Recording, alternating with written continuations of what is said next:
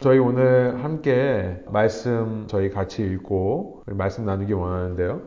말씀은 요한복음 지난 시간과 똑같은 본문입니다. 요한복음 4장 19절에서부터 26절까지 본문인데요. 영과 진리로 예배라는 어, 제목으로 오늘 말씀 나누기 원합니다. 요한복음 4장 19절에서 26절의 말씀. 어, 여러분들 뮤트를 켜실 수 있는 분들은 켜시고 우리 함께 읽으면 좋겠는데요. 오늘은 세 번역으로 한번 저희가 같이 한번 읽어보길 원합니다. 요한복음 4장 19절부터 제가 읽고요. 한 절씩 번갈아 가면서 읽고 마지막 절 함께 읽도록 하죠. 여자가 말하였다. 선생님 내가 보니 선생님은 예언자이십니다. 우리 조상은 이산에서 예배를 드렸는데 선생님네 사람들은 예배 드려야 할 곳이 예루살렘에 있다고 합니다.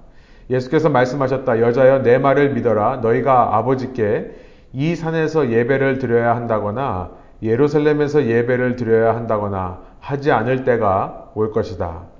너희는 너희가 알지 못하는 것을 예배하고 우리는 우리가 아는 분을 예배한다. 구원은 유대 사람들에게서 나기 때문이다. 참되게 예배를 드리는 사람들이 영과 진리로 아버지께 예배를 드릴 때가 온다. 지금이 바로 그때이다. 아버지께서는 이렇게 예배를 드리는 사람들을 찾으신다. 하나님은 영이시다. 그러므로 하나님께 예배를 드리는 사람은 영과 진리로 예배를 드려야 한다. 여자가 예수께 말했다. 나는 그리스도라고 하는 메시아가 오실 것을 압니다. 그가 오시면 우리에게 모든 것을 알려주실 것입니다. 마지막 절 함께 읽습니다. 예수께서 말씀하셨다. 너에게 말하고 있는 내가 그다. 오늘은요, 너무나 이 유명한 요한복음 4장의 사마리아 여인과의 대화 속에서 예수님께서 말씀하신 이 영과 진리로 예배 드리는 것이 어떤 것을 의미하는지에 대해 나눠 보려고 합니다.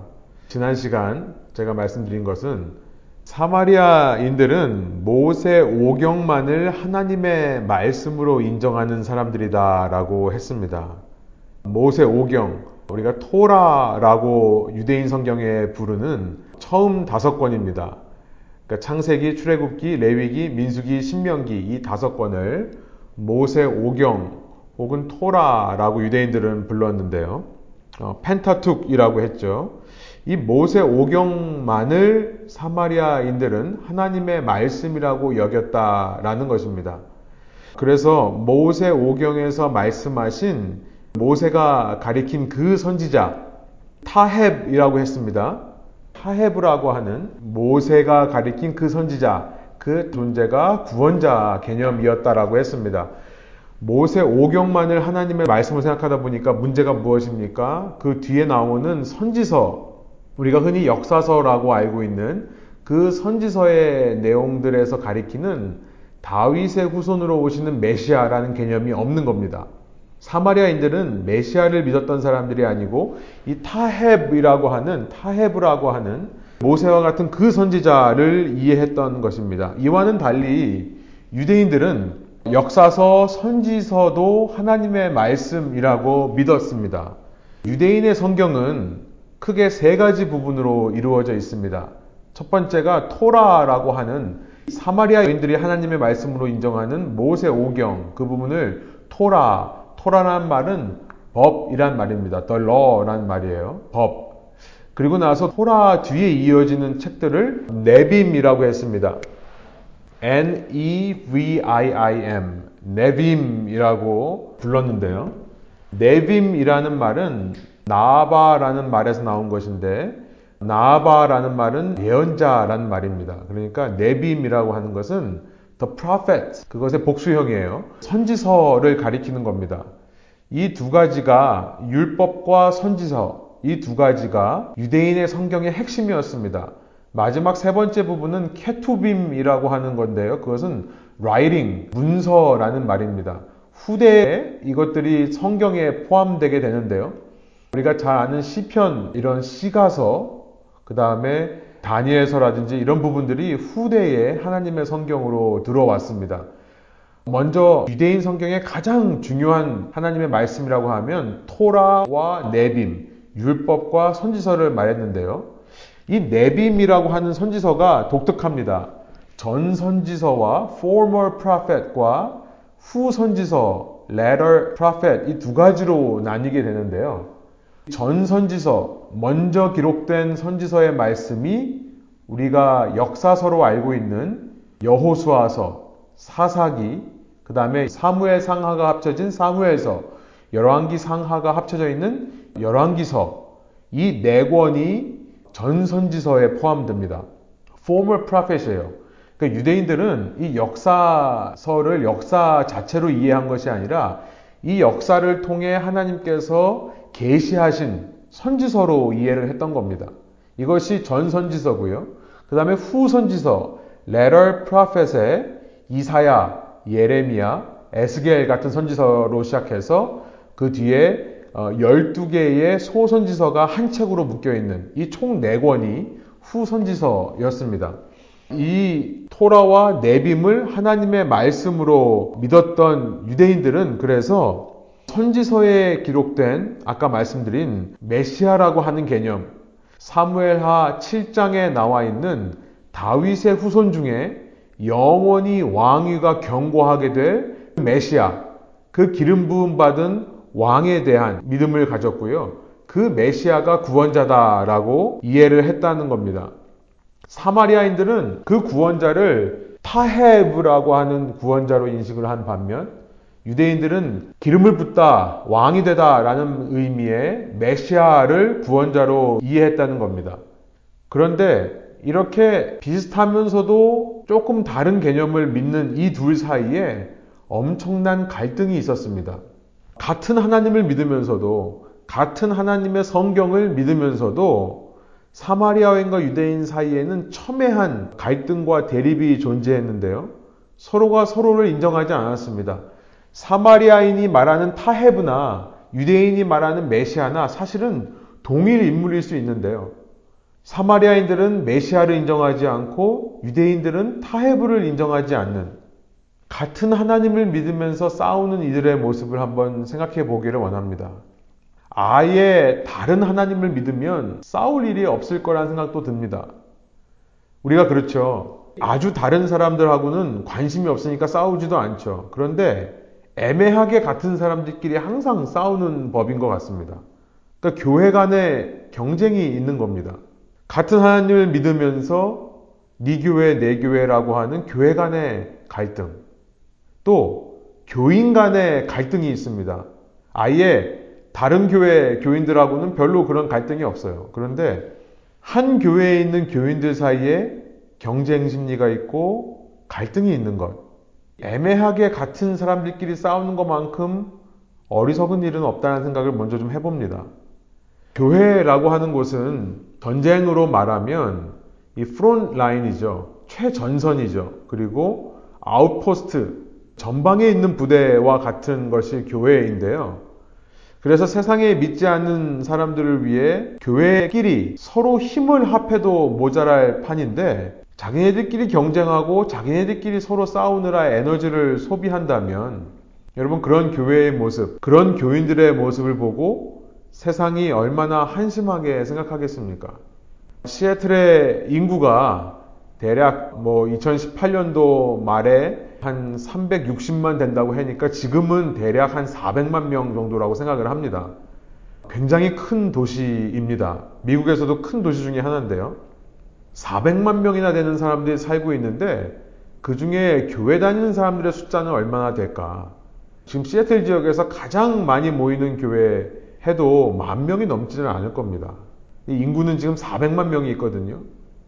한인교회를 생각해 보면 좀 더 이해가 되는 거죠. 한인들의 숫자가 지금 뭐 한 9만 명 정도 된다라고 보통 얘기를 하죠. 뭐 거기서 줄어들었다라고도 하고 늘어났다고 했는데 2020년 센서스가 나와봐야 좀 더 정확하게 알겠습니다만 2018년 당시에 뭐 8만 7천 명인가요? 하여튼 그래서 거의 9만 정도로 사람들이 생각을 하더라고요.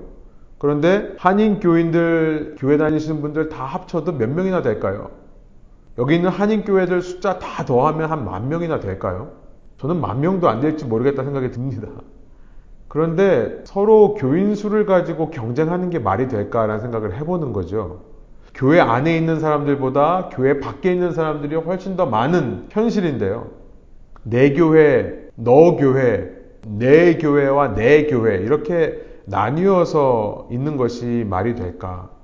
오히려 이 상황에 교회들끼리 힘을 합해야 할 상황인 것 같은데요. 그리스도의 몸이 다 찢어져 있으니 다 각계 전투를 하니 힘을 잃는 것은 아닌가라는 생각이 듭니다.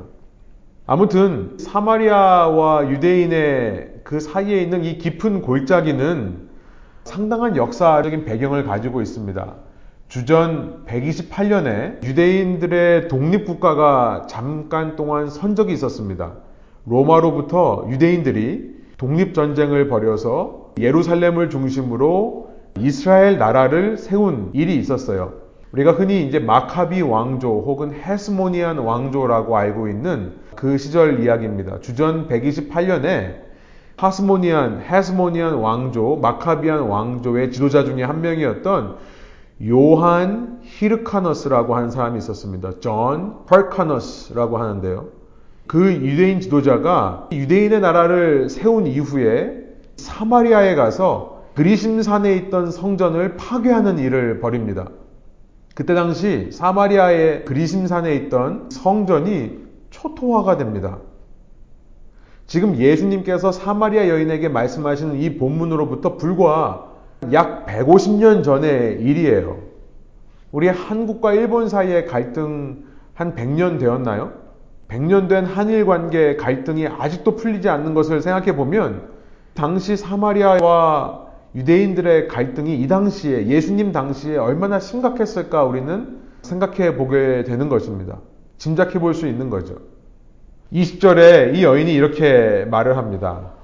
우리 조상들은 이 산에서 예배를 드렸는데 선생님네 사람들은 예배 드려야 할 곳이 예루살렘에 있다고 합니다.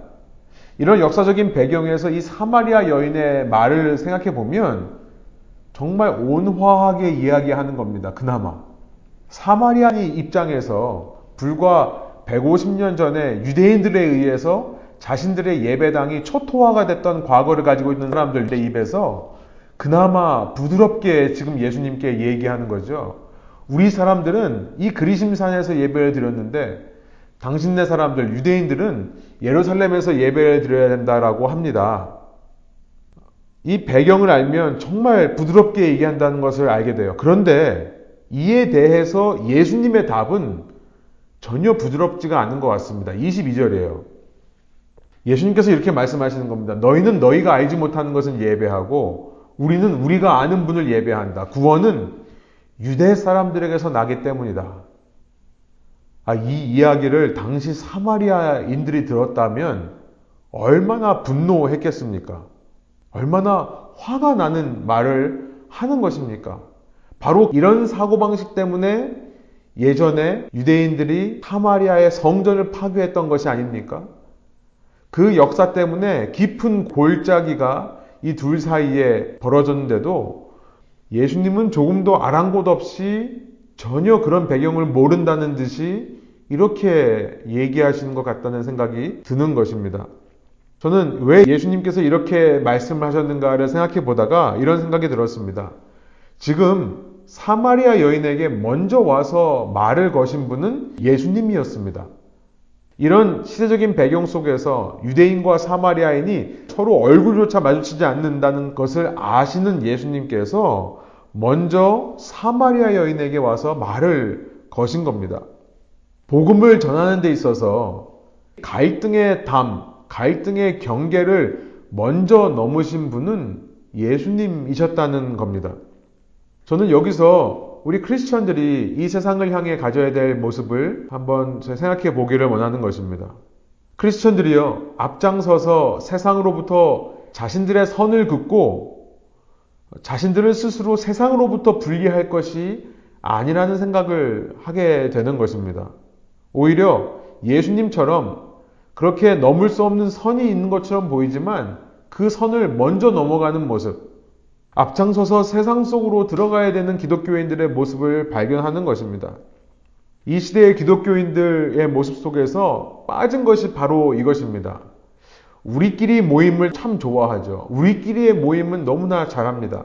그러나 세상으로 어떻게 들어가야 될지를 알지 못하는 겁니다.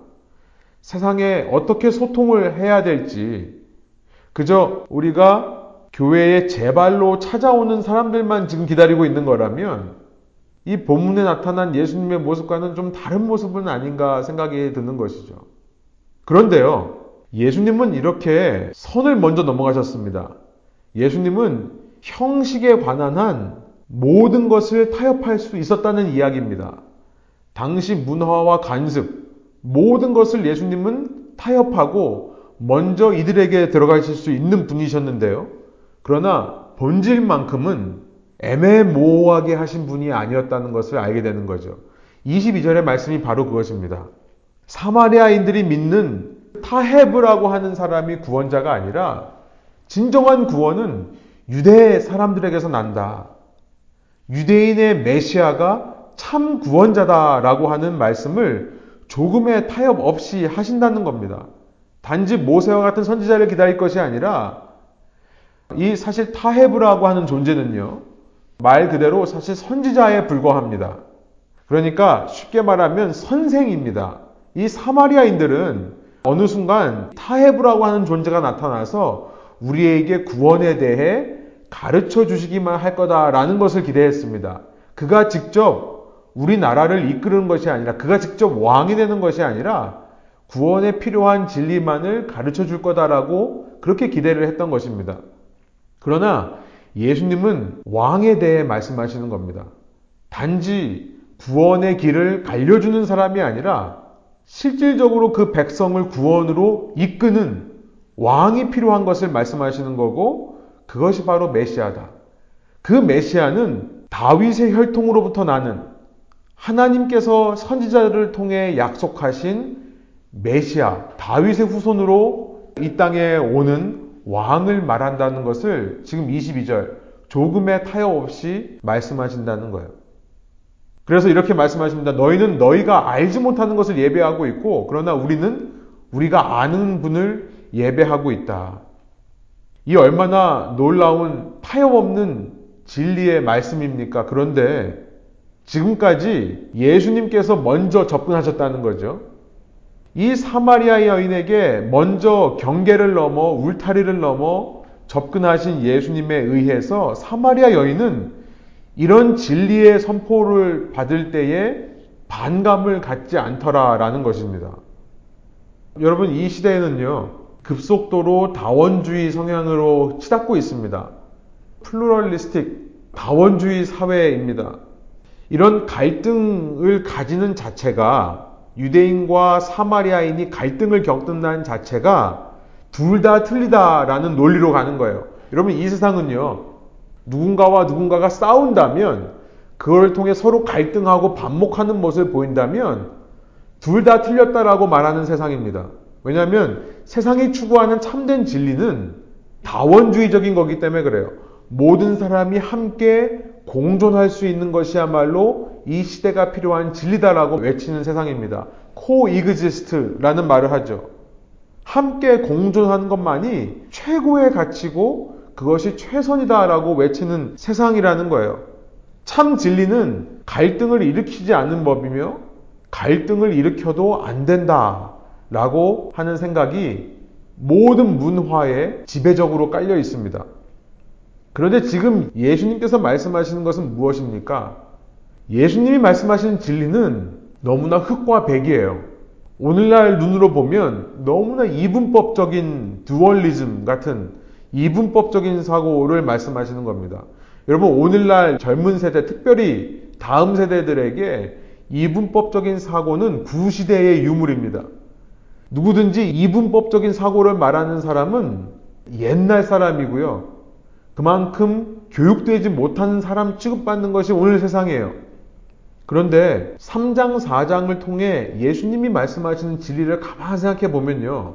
흑과 백입니다. 흑과 백이에요. 니고데모에게 말씀하십니다. 3장 6절인데요. 여러분 성경 있으시면 한번 가보십시오. 예수님께서 이렇게 말씀하십니다. 육으로 난 것은 육이요. 영으로 난 것은 영이니. 육에 속한 것과 영에 속한 것 사이에 Gray area, 애매모호한 지점이 없습니다. 육으로 난 것은 육이고 영으로 난 것은 영이고 육에 속한 것과 영에 속한 것이 조금도 섞이지 않는 이 땅에서 태어나는 인생과 위로부터 나는 인생. 지금 니고데모에게 그 말씀을 하시지 않습니까? 니고데모는 예수님의 말씀을 오해해서 어떻게 사람이 모태로 다시 들어갈 수 있습니까? 이 땅에서 태어나는 것만을, 이 땅에서 다시 태어나는 것만을 생각하는 겁니다. 그런데 예수님이 말씀하시는 것은 위로부터 나는 것, 곧 성령으로 나는 것을 얘기하시는 거죠. 이 두 인생 사이에는 명확한 경계가 존재하는 겁니다. 3장 12절에 가보시면요. 땅의 일과 하늘의 일에 대해서 그래서 말씀하시는 겁니다. 땅의 일을, 하늘의 일은 분명하게 구분된다라고 말씀하시고요. 3장 19절부터 21절 우리가 살펴봤습니다만 어둠과 빛이 명확하게 분리되는 겁니다. 어둠에 속한 사람들은 진리로 나온 것을 기뻐하지 않고 빛에 속한 사람들은 빛 가운데로 나오기를 기뻐한다, 즐거워한다. 사장에 오니까 사마리아 여인에게 무엇을 말씀하십니까? 아래에서 길러 올리는 물이 있고 우리 인생에는 이 밑에서부터 길어 올리는 우물로부터 길어 올리는 물이 있고 그러나 그와는 대조적으로 한 하나님의 선물 하늘로부터 부어지는 생수가 있다라고 말씀하시는 겁니다. 여러분 진리는 반드시 비진리와 구별된다는 사실이 중요합니다. 이것을 진리의 베타성이라고 합니다. 베타성. 그러니까 1 더하기 1이 2라는 얘기는 1 더하기 1이 3이 될 수 없고 4가 될 수 없고 그 외에 어떤 숫자도 될 수 없다는 그 베타성을 내포하고 있는 것이죠. 진리는 언제나 베타적인 겁니다. 베타적이지 않으면 진리가 될 수 없는 거예요. 그런데 이 베타적인 진리를 예수님은 처음부터 말씀하신 것이 아니라 이 여인과의 대화 속에서 먼저 다가가심을 통해 그러면서 모든 경계를 친히 넘으십니다.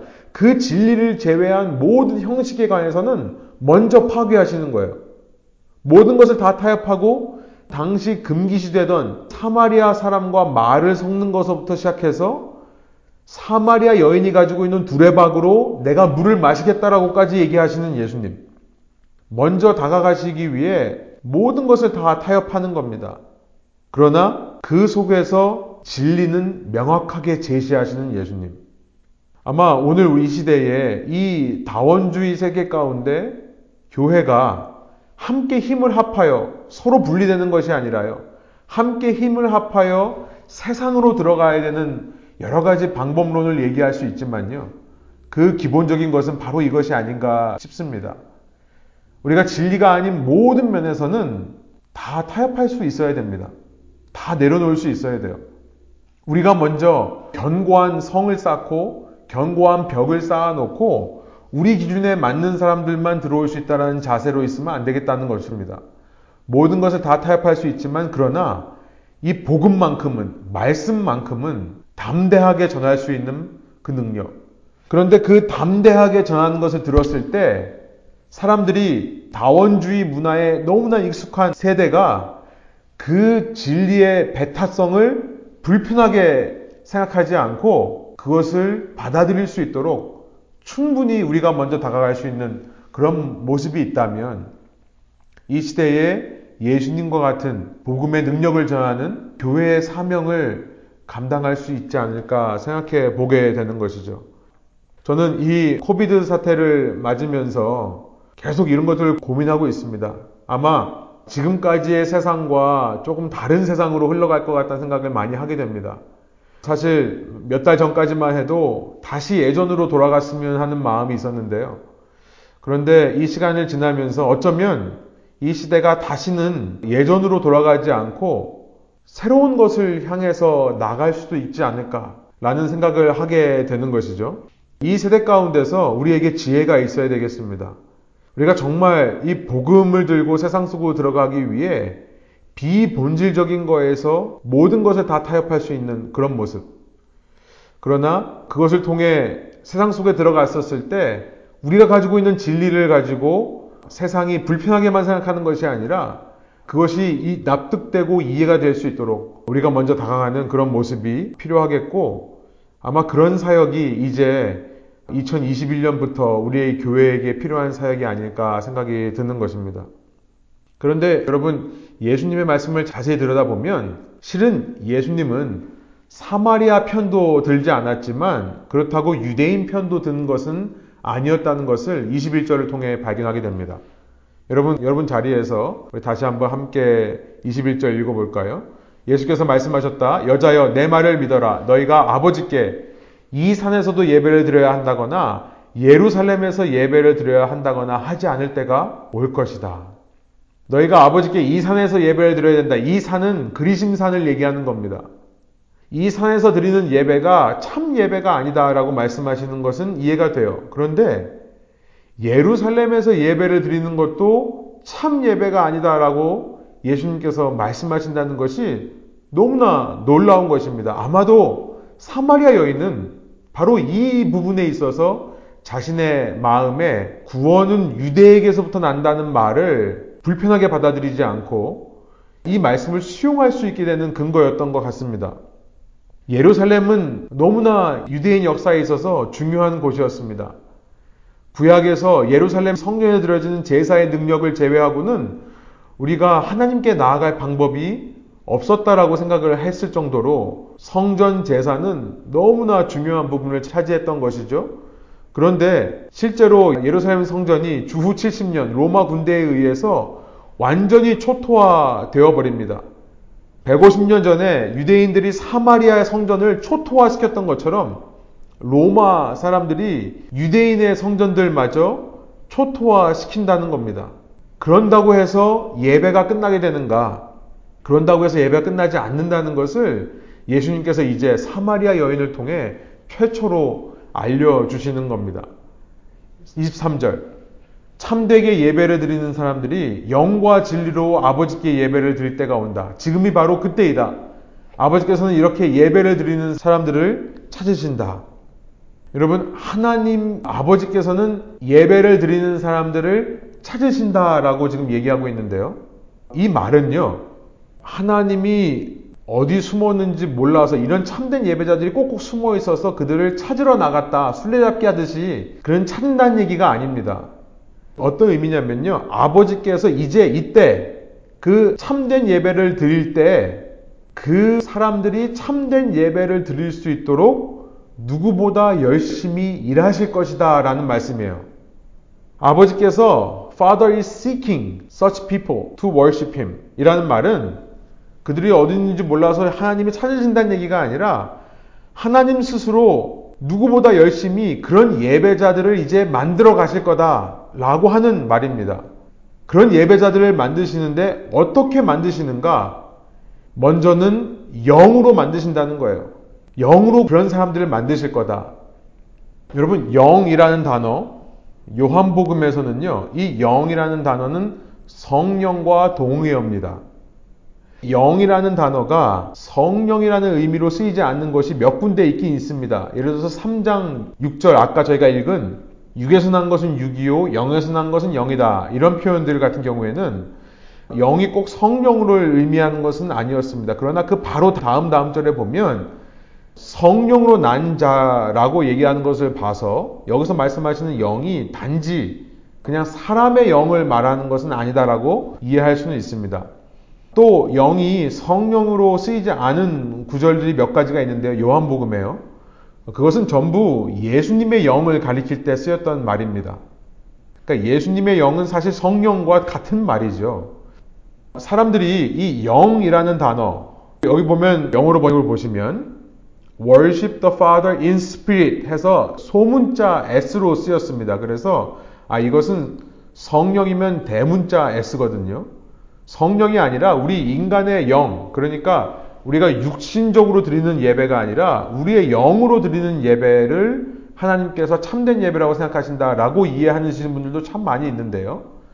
요한복음에서 영이라고 하는 것은 성령을 의미한다는 사실을 우리가 생각해 보면 하나님이 어떻게 참된 예배자들을 이제 이 땅에 회복시키시기 시작하는가?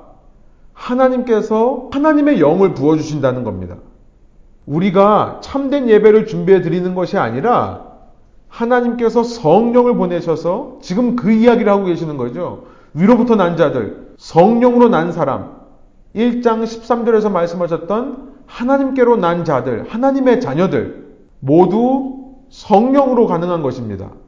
하나님이 이 마지막 때, 이 마지막 때에 자신의 영을 보내셔서 그 영으로 말미암아 참 예배를 드리는 사람들을 만드실 거다. 지금 그 이야기를 한다는 것입니다. 여러분 사람의 영이라는 것은 홀로 설 수 없는 존재라는 것을 꼭 기억하시기 바랍니다. 우리는 영적인 존재가 맞습니다. 그러나 우리의 영은 우리가 컨트롤할 수 있는 것이 아닙니다. 사람의 영은 홀로 존재하지를 못하고 항상 두 가지 영에 의해서 지배를 받는데요. 하나님의 영이신 성령이 아니면 미혹하는 영, 세상의 신들, 곧 하나님을 대적하는 세력에 의해서 지배를 받는 겁니다. 영적인 세계가 그래요. 하나님의 영에 의해서 지배를 받지 않으면 하나님을 대적하는 영에 의해서 사람의 영은 지배받게 되어 있습니다. 이것을 항상 기억하시기 바랍니다. 우리가 영적인 예배를 우리가 잘 준비해서 드릴 수 있는 것이 아닙니다. 오직 우리가 성령에 의해 붙들림 받을 때, 성령에 의해서 인치심을 받을 때에만 참 예배를 드릴 수 있다는 거예요. 첫 번째, 참 예배를 위해서 하나님이 그 참 예배자들을 만들어 가실 건데, 그 사람들을 찾아가실 건데, 그것은 성령을 부어주심을 통해 가능하다. 두 번째는 진리입니다. 여러분, 진리라는 말은 뭐, 하나님의 말씀을 가리키는 말일 수도 있고, 또 진리, 타협하지 않는 배타적인 진리를 말하는 것도 있겠지만요. 사실 이 요한복음에서 성령을 가리키는 단어로 쓰이는 것이 뭐냐면 진리의 영이라는 단어입니다. 요한복음 14장 17절, 또 15장 26절, 16장 13절에 가보면 성령을 소개하며 진리의 영이다라고 말씀을 하신다는 거예요. 이 본문을 원어로 읽으면 영과 진리로도 번역할 수 있지만 영, 다시 말해 진리라고도 번역할 수 있습니다. 이 두 가지가 가능해요. 영과 진리가 같은 단어, 그것을 부연 설명하는 것으로 번역할 수도 있습니다. 곧 진리도 성령으로 인해 우리가 알게 되는 거죠. 그러니까 성령이 곧 진리고 진리가 곧 성령 안에서 깨달아진다. 이 두 가지가 하나로 볼 수 있다는 겁니다. 이때에 하나님께서는 건물에 의지해서 예배를 받으시는 것이 아니라 지금 예수님의 포인트는 그거예요. 전통에 의해 사람들이 어떤 하나님의 말씀을 의지하는가에 상관없이 어떤 다른 것에 의지해서 참된 예배가 드릴 수 있는 것이 아니라 건물도 아니고 텍스트도 아니고 사람들의 전통도 아닌 성령께서 부으심을 받아서 그 성령이 깨닫게 하는 진리로 아버지께 예배를 드릴 때가 온다라고 말씀하신다는 겁니다. 다시 한번 부연 설명하시죠. 하나님은 영이시다. 24절입니다. 그러므로 하나님께 예배를 드리는 사람은 영과 진리로 예배를 드려야 한다. 다른 것을 의지해서 드리는 것이 아니라 오직 성령으로, 성령을 통해 깨닫게 되는 진리로, 여러분 성령을 통해 무엇을 깨닫습니까? 예수 그리스도가 주라는 것을 고백하게 되는 거죠. 25절 그겁니다. 나는 그리스도라고 하는 메시아가 오실 것을 압니다. 갑자기 사마리아의 여인의 입에서 나는 타해부가 아니라 그리스도라고 말하는 메시아가 오실 것을 압니다. 라는 말이 튀어나온다는 거예요. 이게 무슨 역사죠? 성령의 역사인 겁니다. 예수님께서 영과 진리로 예배드린 자들을 하나님께서 만들어 가신다라고 말하자마자 이 여인에게 성령의 감동이 임하는 겁니다. 이제 후에 4장 마지막에 가보면 이 여인을 통해 수많은 사람들이 예수 그리스도를 주라고 고백하게 되는 여러분 요한복음에서 첫 번째로 그 어두운 빛 가운데 빛을 알아보게 되는 사람이 세례 요한 이후에 나오는 겁니다. 그 장면이 이제 4장에 기록되고 있는 거죠. 예수께서 말씀하셨다. 너에게 말하고 있는 내가 바로 그다 라고 예수님께서 말씀하시는 겁니다. 여러분, 예수님께서는 다른 모든 유대 사람들에게 내가 다윗의 자손 메시아라는 것을 알리지 말라라고 말씀하셨습니다. 그런데 이 사마리아 여인에게만 지금 처음으로, 아니, 처음이자 마지막으로 예수님께서 십자가에 돌아가시고 나서 부활하신 이후 그때를 제외하기 전까지 유일하게 자신이 메시아인 것을 맞다라고 얘기한 대상이 바로 사마리아 여인이었다는 것을 우리가 알게 되는 것이죠. 이 성령이 찾아오심으로 말미암아 사마리아 여인 같은 존재가 하나님께 영과 진리로 예배하게 되는 참된 예배의 모습을 이 사장이 지금 그리고 있는 것입니다. 성령이 찾아오심으로 언제 어디서나 누구나 드릴 수 있는 예배. 그래서 고린도 전서에 가보면 사도 바울이 말하는 여러분은 하나님의 성전이며 하나님의 성령이 여러분 안에 거하신다는 것을 알지 못합니까? 이제 오순절 성령 강림 사건을 이후로 모든 하나님의 택하신 자녀들에게 성령이 부어져서 그 성령 안에서 진리를 깨닫고 그리스도가 주이신 것을 깨닫고 예배를 드리게 되는 시대가 열렸습니다. 그렇기에 더 이상 성전이 필요가 없는 거죠. 성전이 무너진다 하더라도 그 성령이 우리 안에만 있으면 우리는 참된 예배자가 된다는 것. 여러분 이것이 저는 이 사마리아인과 유대인들을 포함한 이 땅에 있는 모든 하나님을 안다고 하는 사람들 속에 있는 갈등의 해결책이라고 저는 생각하게 되는 것입니다. 이것이 근본적인 갈등의 해답이 된다. 눈에 보이는 것을 의지하다 보니까 그 성전이라는 것을 의지하다 보니까 그리심산이 맞니 아니면 예루살렘이 맞니 라는 것을 가지고 분열되었던 것입니다. 그러나 성령과 진리로 예배를 드리는 시대가 온다면 참 예배는 눈에 보이는 것을 의지해 드리는 것이 아니라 성령에 의해 드리는 예배가 되기 때문에 여러분 그 성령 안에서 나와 다른 사람들이 용납될 수 있다는 것입니다. 아니, 100가지 중에 99개가 다 다른데 딱 한 가지 동일하게 예수 그리스도를 주로 고백한다는 사실 그 하나만으로 함께 할 수 없는 사람들이 함께 하게 된다는 것입니다. 서로 너무나 다른 사람들이 한 몸을 이룰 수 있는 시대가 시작된다는 거예요. 그것이야말로 성령 충만의 모습이라는 사실. 여러분, 그때 살아계신 하나님의 능력이 우리에 통해 나타나게 된다는 것을 생각해 봅니다. 여러분, 우리가 너무나 잘 아는 24절의 말씀, 개혁 한글이요. 신령과 진정으로 예배를 드려야 한다라고 번역을 했었습니다. 하나님께서 찾으시는 예배자는 신령과 진정으로 예배를 드려야 된다. 근데 그렇게 번역을 하다 보니까 저는 이 번역이 너무나 중요하다고 생각합니다. 이 번역에 의해서 사람들의 신앙의 태도가 결정이 되는 것 같아요. 제가 전통적으로 자란 교회의 모습을 떠올려 보면 정말 신령과 진정으로 예배 드리는 것은 너무나 잘했습니다. 그것은 뭐냐면 예배 시간에 정말 뜨겁게 예배하는 거예요. 일주일에 하루 주일날 모여가지고 모든 에너지를 그 장소에 쏟아붓는 것. 이것은 너무나 잘했습니다. 우리 전 세대 목사님들 중에서도 그 예배에 목숨을 걸어야 된다고 가르치신 분들이 참 많았습니다. 주일 하루 예배를 잘 드리면 인생에서 성공하게 된다. 일주일 동안의 삶이 하나님 앞에 참 예배자로 드릴 수 있는 그런 삶이 될 수 있다. 그래서 그 주일 예배를 위해 봉사하고 헌신하는 것을 많이 동원하시고는 했습니다. 그런데 그 번역이 잘못됐다는 겁니다. 여러분, 하나님께서 찾으시는 예배는 신령과 진정으로, 영과 진리로 드리는 것을 하나님께서 찾으신다라고 했을 때 지금까지 여러분이 머릿속에 그리는 참된 예배의 모습이 무엇이셨습니까? 저는 오늘 본문을 통해 한 가지를 도전하고 싶은 겁니다.